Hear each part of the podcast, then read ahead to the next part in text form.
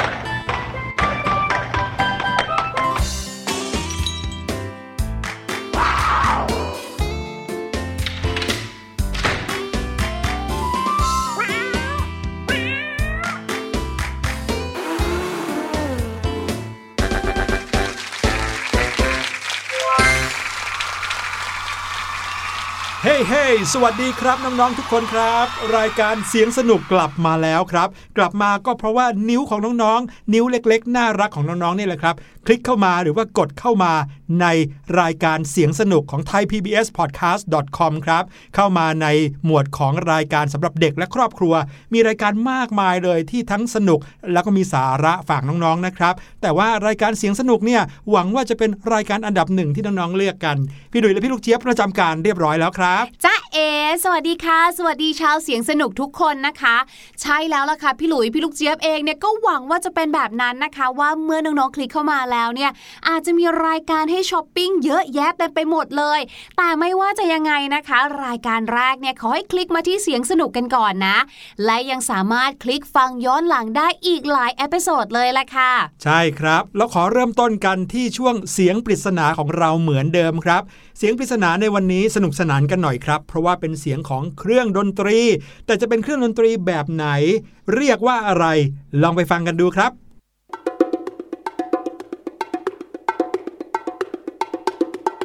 โอ้โห พี่ลูกเจี๊ยบครับ พอฟังแล้วรู้สึกว่าไหลเริ่มขยับเอวเริ่มขยับตามไหม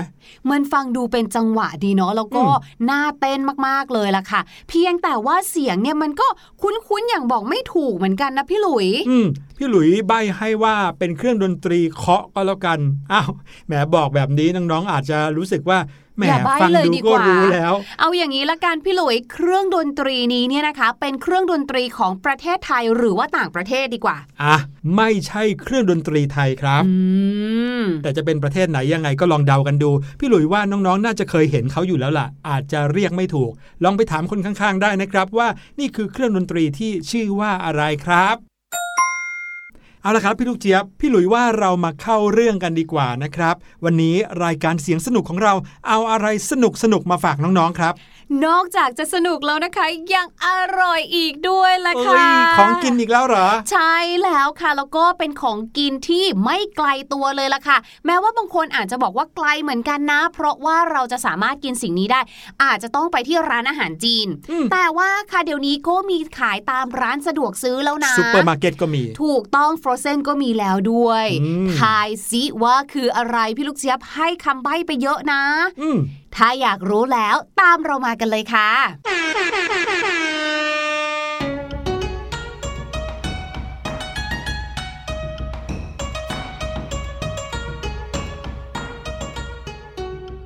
โอ้โห พี่ลูกเจี๊ยบครับ ทำไมของที่วางอยู่ตรงหน้าพี่หลุยเนี่ยมันน่ากินขนาดนี้ล่ะครับดูเป็นสิคอนโดเลยเห็นไหเป็มนสิบสิบอย่างเลยอะใช่แล้วค่ะ และแต่ละอย่างเนี่ยนะคะ พี่หลุยมาร้อนร้อนๆเลยแหละค่ะอืมนึ่งมาอย่างน่ากินเลยนะครับ ใช่แล้วดูสิมีเขาเรียกว่าแบ่งเป็นกระทงเหรอครับ หรือว่าเป็นถาด พี่ลูกเจี๊ยบว่าน่าจะเรียกว่าเป็นซึ้งไหมอ๋อไม่รู้ว่าจะเรียกว่าอะไรดี เป็นเหมือนซึ้งนึ่งทำจากไม้ไผ่ใช่ใช่ไหมครับแล้วแต่ที่แน่ ๆนะคะ เครื่องดื่มที่ส่วนมากจะเสิร์ฟมาด้วยกันเนี่ยก็จะเป็นเครื่องดื่มร้อน แต่ถ้าพี่หลุยเนี่ยอืมอยากจะดื่มเป็นอ๋อชาเย็นก็ได้เหมือนกันก็บอกเขาไป ครับผมแล้วดูสิครับ แต่ละอย่างแต่ละถาดเนี่ยนะครับ ก็มีขนมหรือว่ามีของกินอยู่ในนั้นน่ะแค่2อสามชิ้นเท่านั้นเองใช่แต่ว่าดูน่ากินทุกอย่างเลยอะถูกต้องบอกเลยว่าแค่หนึ่งหรือว่าสองถาด ไม่พออย่างแน่นอนเลยเพราะว่าลูกมันนิดนึงเองอะดูอย่างหนมจีบถาดนี้สิน่าพี่ลูกเจี๊ยบเฉลยมาแล้วนะครับ สิ่งที่อยู่ตรงหน้าเราทั้งสองคนนะครับคือของกินอย่างหนึ่งนะครับ เรามักจะเห็นกันในร้านอาหารจีน แต่ว่าก็เดี๋ยวนี้มีทั่วไปแล้ว นั่นก็คือติ่มซำนั่นเองใช่ ก่อนอื่นเลยนะคะ บอกก่อนว่าติ่มซำเนี่ยนะคะเป็นคำภาษาจีนแบบกวางตุ้งอืมแต่ถ้าเป็นแบบแมนดารินนะคะ เขาจะเรียกว่าหยำฉาค่ะ และในภาษาอังกฤษเรียกสิ่งนี้ว่าดิมซัมเป็นตัว d dog d i m s u m นะคะอะคำคำนี้เนี่ยนะคะในภาษาจีนเนี่ย แปลว่าตามใจหรือว่าตามสั่งค่ะดิมซัมเนี่ยค่ะ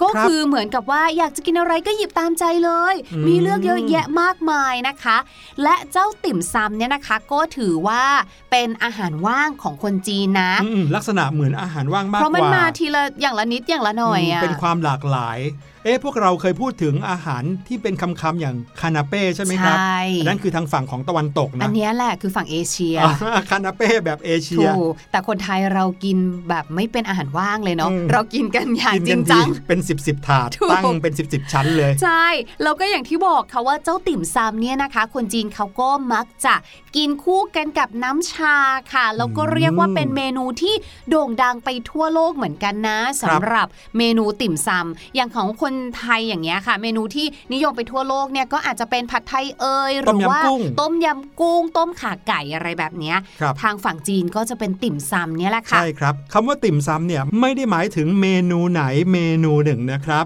แต่หมายถึงอาหารประเภทนี้ทั้งหมดเลยใช่มีอาหารหลากหลายอย่างมาก ถ้าเกิดน้องๆหลับตาแล้วก็นึกภาพตามพี่หลุยนะ อย่างหนึ่งที่เห็นแน่ๆละคือขนมจีบ ใช่จีบปูจีบกุ้งจีบหมูอือืมมบางทีนะครับก็จะเป็นหมูบะช่อ แล้วก็ห่อด้วยใบกะหล่ำปลีอืมหรือว่าผักกาด หรือบางทีก็ห่อด้วยเส้นหมี่แล้วก็จะใส่มาในเข่งไม้เอไผ่อเขาเรียกว่าเค็งใช่หรือว่าแบบจานใบเล็กส่วนใหญ่แล้วเนี่ยตามร้านอาหารที่เป็นพัตตาคารจีน หรือว่าร้านค่ะอาหารจีนเลยนะเขาก็จะมีเจ้าติ่มซำเนี่ยเอาไว้กินเป็นของว่างอย่างๆที่บอกมสั่งเอาไว้เพื่อรองท้องค่ะเสร็จแล้วก็รอที่จะมีอาหารจานหลักมาเสิร์ฟค่ะนะครับจานใหญ่ ๆ ก็ว่าไปอืมบางร้านเขาก็จะใส่รถเข็น หรือว่าวางใส่ตะกร้านะครับคล้องคอพนักงานเสิร์ฟอืมเดินมาให้เราเลือกเลยนะใช่ครับข้อดีของเจ้าติ่มซำเนี่ยก็คือว่าร้านอาหารเนี่ยนะคะ ส่วนมากเนี่ยจะนึ่งเอาไว้ตลอดเวลา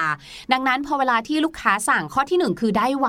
ครับข้อที่สองคืออาหารเนี่ยยังร้อนอยู่อืมอืมในประเทศไทยนะครับ ถ้าถามว่าพื้นที่ไหนจังหวัดไหนที่ขึ้นชื่อกันในเรื่องของติ่มซำมากที่สุด น้องๆ อาจจะนึกในใจว่าโอ้โหเดี๋ยวนี้มีแทบจะทุกพื้นที่เลย ในจังหวัดไหนก็มีติ่มซำให้กินไปหมดเลย ที่มันเป็นแบรนด์สินค้าแบบโอ้โหรู้จักกันไปทั่วก็มี แต่ถ้าเอาขึ้นชื่อจริง ๆ เลยนะครับ ก็คือจังหวัดทางภาคใต้ของไทย โดยเฉพาะทางฝั่งอันดามันนะครับ ไม่ว่าจะเป็นภูเก็ต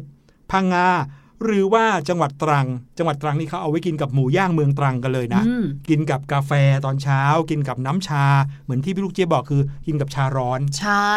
แปลกเนาะทั้งๆทที่ของร้อนอยู่แล้วอืมหรือว่าเพราะเราอยู่ประเทศร้อนเราเลยอาจจะแบบว่าไม่ชินอะไรอย่างนี้นะคะอะเมื่อกี้นี้พี่หลุยบอกว่าถ้าเราพูดถึงติ่มซำในไทยเนี่ยที่มีเยอะหรือว่าโด่งดัง หรือว่ากินกันจนดูแล้วเป็นมื้อเช้าประจำกันไปเลยเนี่ยอาจจะเป็นทางใต้ของเราใช่ไหมภูคะเก็ตแต่ว่าตัวติ่มซำจริงๆแล้วเนี่ยนะคะ ถือกำเนิดขึ้นที่เมืองกวางตุ้งค่ะอืมีตำนานเขาเล่ากันนะว่าในสมัยก่อนเนี่ยนะคะ มีนักเดินทางค่ะ เขาก็เดินทางกันมา ตามเส้นทางที่โด่งดังมากๆ นั่นก็คือเส้นทางสายไหมอ๋ออมเส้นทางนี้นะคะ คนก็จะเดินทางมาระหว่างเดินทางแน่นอนค่ะ เส้นทางเนี่ยมันไกลมันยาวมากๆ ก็ต้องมีการหาสถานที่ที่จะแวะพักผ่อนระหว่างการเดินทางใช่ไหมถ้านึกถึงหนังจีนอะอารมณ์แนวเหมือนโรงเตรียมอืมอ่าอย่างนี้นะคะบนเส้นทางสายไหมเนี่ยนะก็จะเต็มไปด้วยบรรดาร้านน้ำชาค่ะ หรือว่าที่เราเรียกกันว่าหยำฉาเนี่ยแหละค่ะ เพื่อที่จะต้อนรับบรรดานักเดินทางนะคะต่างๆ เหล่านี้แหละค่ะว่า มีทั้งมีให้พักกินข้าวครับแล้วก็อาจจะมีห้องพักคอยอืมรองรับอยู่ด้วยนะคะ แต่ว่าค่ะ ก็จะมีชาวนาตามชนบทเหมือนกันนะ ที่แบบโอ้พอทำงานเหนื่อยใช่ไหมเดินทางจะกลับบ้านแล้วก็ต้องมีการแวะพักผ่อนดื่มน้ำชายามบ่ายกันตามร้านหน่อยค่ะ ด้วยความที่หิวไงดื่มน้ำชาอย่างเดียวน้ำรูปท้องมันไม่อยู่อะอืมไหนจะต้องเดินทางต่ออีกดังนั้นค่ะ ก็เลยมีอาหารกินเล่นเพื่อกินคู่กับน้ำชา บรรดาเจ้าของร้านก็เลยเริ่มมีไอเดียว่าเออ จริงด้วย เราควรที่จะต้องมีอาหารเล็กๆน้อยๆไว้กินคู่กันสักหน่อยนะครับก็เลยเป็นที่มาของเมนูติ่มซำค่ะ แล้วก็ด้วยความที่ติ่มซำเนี่ยเมนูต่างๆเนี่ยค่อนข้างเป็นอาหารที่กินง่าย รสชาติเนี่ยก็แปลกใหม่นะคะ ติ่มซำก็เลยกลายเป็นอาหารที่นิยมไปทั่วโลกได้อย่างง่ายดายเลยค่ะอืมติ่มซำนี่ก็เหมือนคานาเป้ในฝั่งตะวันตกนะครับจริงถ้าเกิดว่าใครเคยไปร้านน้ำชาที่เป็นของฝั่งอังกฤษนะคือประเทศอังกฤษเนี่ยเขาก็มีธรรมเนียมหรือว่าวัฒนธรรมในการดื่มน้ำชาเหมือนกัน การดื่มชาของอังกฤษเขาก็จะมีขนมที่เอาไว้รับประทานหรือว่ากินคู่กันค่ะเป็นคุกกี้บ้างเล็กแครกเกอร์บ้าง เค้กชิ้นเล็กใช่ๆหรือว่าสโคนอย่างเงี้ยๆใช่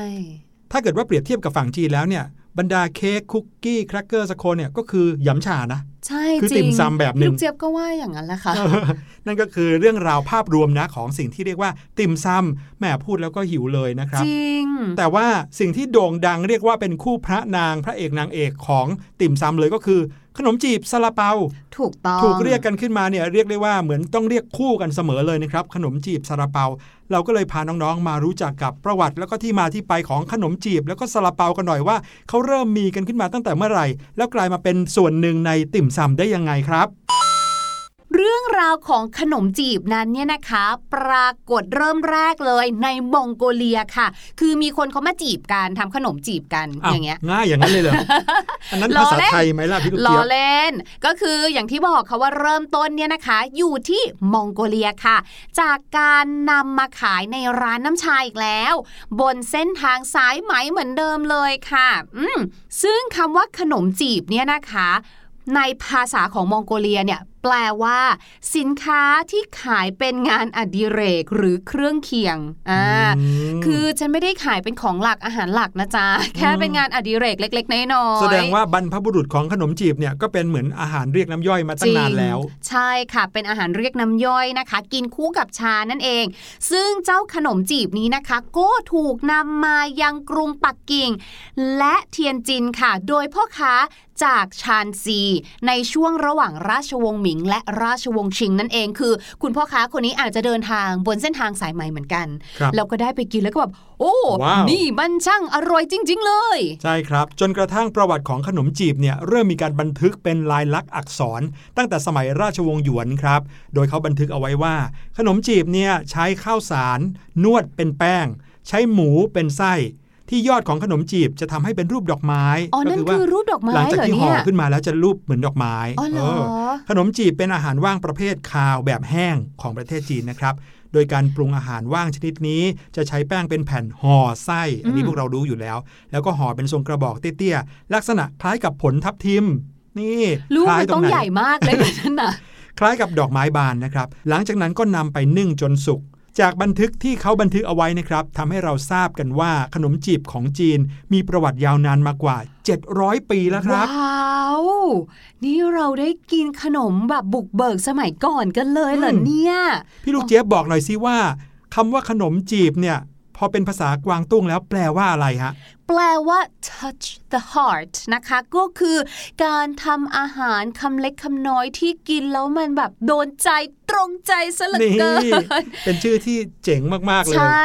คือเขาบอกว่าเจ้าขนมจีบเนี่ยนะคะเป็นของว่างเนาะที่นอกจากจะใช้ความคิดสร้างสารรค์แล้วคิดดูสิ คือถ้าเราพูดถึงเกี๊ยวในสมัยก่อนเนาะเราก็จะนึกถึงแต่แบบว่าเกี๊ยวอีกรูปทรงหนึ่งอะครับแต่นี่คือการทำเกี๊ยวรูปทรงกระบอกสูงขึ้นมาอืมแถมยังต้องใช้ฝีมือประดิษฐ์ประดอยให้สวยงามนะคะ อย่างที่พี่หลุยเล่าว่า ตรงข้างบนนะคะอืมจะต้องทำเหมือนเป็นรูปดอกไม้บานครับนะคะ คิดดูถ้าเกิดใส่หมูเยอะเกินไป ทรงก็จะไม่สวยอีกอย่างเงี้ยและหน้าตาของเขานะคะ เมื่อนึ่งออกมาแล้วเนี่ยก็ดูหน้าตาน่ากินแล้วก็อร่อยด้วย ดังนั้นค่ะ หัวใจสำคัญในการทำขนมจีบให้อร่อยก็คือ จะต้องใส่ใจลงไปกับขนมจีบด้วย มีหน้าเลยตั้งชื่อว่า touch the heart นะ ใช่ แล้วก็อย่างที่เรารู้ๆกันนะคะ พี่ลูกเจี๊ยบว่าทุกคนน่าจะเคยได้ลิ้มรสขนมจีบกันบ้างแหละเนาะ ก็จะเห็นเลยว่าเออขนมจีบเนี่ยมันเป็นอะไรที่กินง่ายจริง ๆ ในเวลาที่เราเร่งรีบ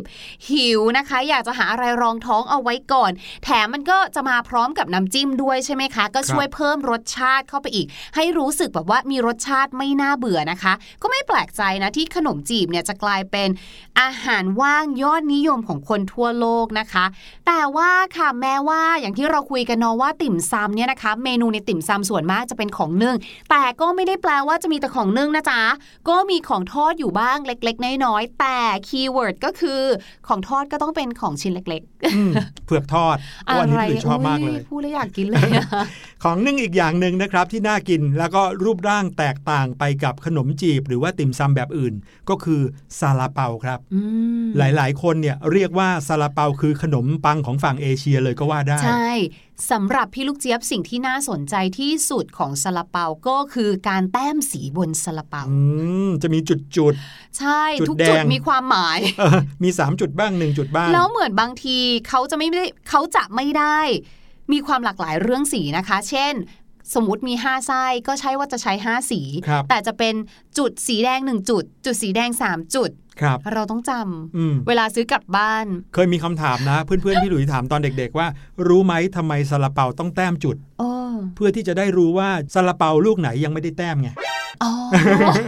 ฟังดูแล้วไม่ค่อยเป็นคำตอบที่มีประโยชน์สักเท่าไหร่เลยนะครับเนี่ยอะเรามาฟังประวัติความเป็นมาของเจ้าซาลาเปากันดีกว่านะครับ อย่างที่หลาย ๆ คนรู้กันอยู่แล้วครับว่าซาลาเปาเนี่ยเหมือนเป็นอาหารเช้าของชาวจีนทำมาจากแป้งสาลีแล้วก็ยีสต์นะครับ ผ่านกระบวนการนึ่งร้อนๆออกมาเป็นแป้งที่นุ่ม แล้วก็กินกันอย่างอร่อยอร่อยมาก มีไส้หลากหลายจริง ๆ เลยนะครับ ว่ากันว่าการเกิดขึ้นของซาลาเปาเนี่ยมีมาตั้งแต่สมัยราชวงศ์ซอง ก็คือประมาณคริสตศักราชที่โอ้โห960 ถึง 1279 ครับ ซึ่งถ้าคำนวณตึ๊ดๆๆแล้วเนี่ยก็ประมาณพันปีที่ผ่านมาแล้วนะครับ ต้นกำเนิดของซาลาเปามาจากก้อนแป้งนึ่งที่เรียกว่า มานโถครับอ๋อ แหม่พี่ลูกเจี๊ยบไม่ต้องอ๋อเลย เรารู้อยู่แล้วว่ามันโถเนี่ยหน้าตาเหมือนซาลาเปาเป๊ะเลย ใช่แต่ว่าแป้งหมันโถอร่อยกว่าซาลาเปาเออนิดนึงเนอะใช่ใช่แต่ที่สำคัญคือหมันโถเนี่ยไม่มีไส้นะครับอืมแล้วเขาก็มีการทำสืบทอดกันมาจนแพร่หลาย โดยเฉพาะทางภาคเหนือของจีนครับ อยู่ติดกับรัสเซียเลย ซึ่งตอนนั้นเป็นเพียงแค่แป้งนึ่งแบบไม่มีไส้เท่านั้นครับ ต่อมาก็เริ่มเป็นอาหารที่ชาวจีนทางภาคเหนือนิยม รับประทานเป็นอาหารเช้า หรือไม่ก็อาหารว่าง แล้วก็มีการ ครีเอทหรือว่าสร้างสรรค์เมนูของซาลาเปาขึ้นมาใหม่ ด้วยการใส่ไส้เพิ่มไส้เข้าไป ไม่ว่าจะเป็นไส้เนื้อ ไส้หมู ไส้แกะเนื้อสัตว์หลายประเภทถูกนำมาเป็นไส้ซาลาเปาครับพี่ลูกเจี๊ยบว่าอาจจะเพราะว่าคนต้องเดินทางไหมคะ คือพี่ลูกเจี๊ยบเคยเห็นเมนูหนึ่งค่ะที่เขากินกับหมันโถ แต่ว่าเขาจะเป็นเหมือนหมู หมูหวานหรือหมูอะไรสักอย่างที่อืมแยกออกมา แล้วครับเขาก็จะกินด้วยกัน ทีนี้ถ้าเราจะต้องเดินทางแล้วเราจะต้องพกทั้งแป้ง แล้วก็พกทั้งตัวหมูกับข้าวที่เป็นน้ำเฉมๆเนี่ยครับมันอาจจะหกกินไม่สะดวกน้ำฉ่ำๆไหมมันอ๋อน้ำน้ำฉ่ำฉ่ำๆมันอาจจะกินไม่สะดวก ดังนั้นก็เลยเรียกว่า two in one ก็เลยเอาไส้ใส่เข้าไปในแป้งมันซะเลย เรียบร้อยเลยกลายเป็นถูกต้องซาลาเปาเอออันนี้มีเหตุผลนะครับ เชื่อไหมว่าการกินซาลาเปาเนี่ยเริ่มต้นกันที่ภาคเหนือของจีนใช่ไหมแต่คงจะเป็นเพราะการเดินทางของผู้คนอย่างที่พี่ลูกเจี๊ยบบอกเมื่อกี้ครับทำให้มีการแพร่หลายจากจีนเริ่มไปสู่ทางตะวันตกก็คือไปสู่ตุรกีว้าวเปอร์เซีย ไปถึงเอเชียกลางนะครับ ข้ามมาทางฝั่งซ้ายอย่างเกาหลีญี่ปุ่น พวกเนี้ยก็มีซาลาเปากินกันแล้วนะครับ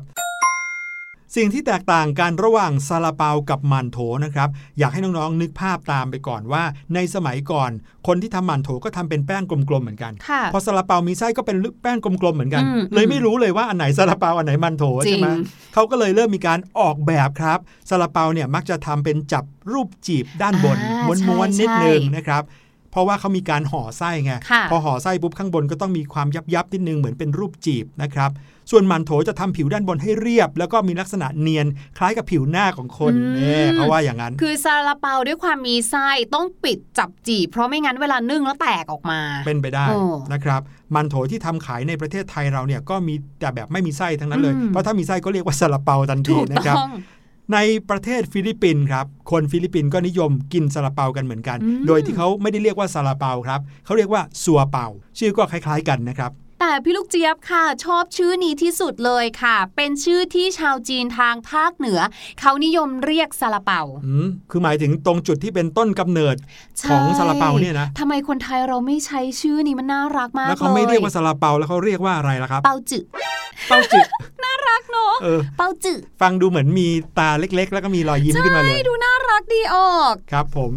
แล้วก็ไส้ซาลาเปาที่เป็นที่นิยมที่สุดเลยนะครับ ก็คือซาลาเปาไส้หมูอืมนะครับ แล้วก็มีไส้ครีมด้วย เพราะว่าไหนๆไส้หมูเป็นตัวแทนของฝั่งของคาวแล้ว ก็ต้องมีไส้ครีมเป็นตัวแทนของฝั่งของหวานด้วยนะครับค่ะก็เรียกว่าเป็นหนึ่งในชุดอาหารติ่มซำในวัฒนธรรมจีนเลยทีเดียวครับ แล้วสำหรับคนจีนเองเนี่ยค่ะเขาแต้มจุดบนซาลาเปาเหมือนเรามะหรือว่าแค่เฉพาะคนไทยเราทำอะคะแต้มด้วยครับพี่ลูกเจี๊ยบ คนจีนเขาเชื่อว่าสีขาวล้วนเนี่ย ซึ่งปกติแล้วเป็นสีของแป้งซาลาเปาเนาะค่ะแต่สีขาวล้วนเป็นสีที่ไม่เป็นมงคลครับอ่างานศพเขาใช่เนาะก็จะถ้านึใส่กชุดถึงขาวในพิธีงานศพของคนจีนเขาจะแต่งชุดขาวไม่เหมือนในสากลที่แต่งชุดดำเนาะค่ะเขาก็เลยมองว่าสีขาวเป็นสีที่เป็นตัวแทนของความไม่เป็นมงคลอืมเป็นสีของการไว้ทุกข์ค่ะดังนั้นก็เลยมีการแต้มจุดสีแดงอืมซึ่งเป็นสีของความเป็นมงคลตามความเชื่อของชาวจีน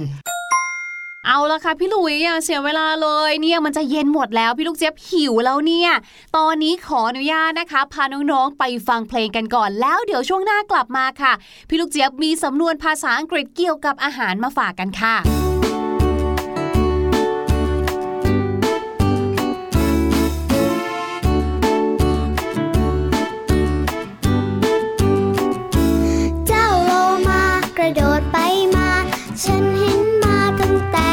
เด็ก เจ้าโลมากระโดดไปมา ฉันเห็นมาตั้งแต่เล็ก เจ้าโลมาฉลาดเมตตา ใครชอบโลมากดไลค์สิ เคยรู้มาว่าเจ้าโลมาว่ายน้ำไปช่วยคนดีๆกำลังจมน้ำ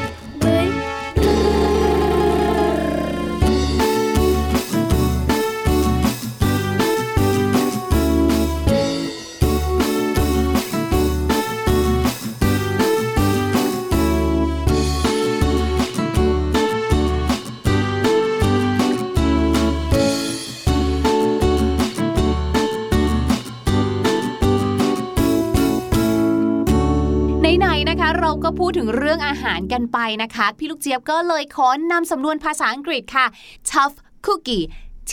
O U G H tough เนี่ยนะคะ แปลว่าเก่งทนทานเหนียวแข็งแรง หมายถึงค่ะ คนที่มีความอดทน แข็งแกร่งทั้งร่างกายและจิตใจ พี่ลูกเจี๊ยบ is a little lady but she is one tough cookie พี่ลูกเจี๊ยบเนี่ยนะดูเป็นผู้หญิงตัวเล็กๆ เบาบางน่ารัก แต่จริง ๆ แล้วเนี่ยพี่ลูกเจี๊ยบเนี่ยเป็นผู้หญิงที่แกร่งมากๆเลยตอนนี้เรามาเฉลยเสียงปริศนากันดีกว่านะครับ ลองไปฟังเสียงเขาอีกสักครั้งหนึ่งครับ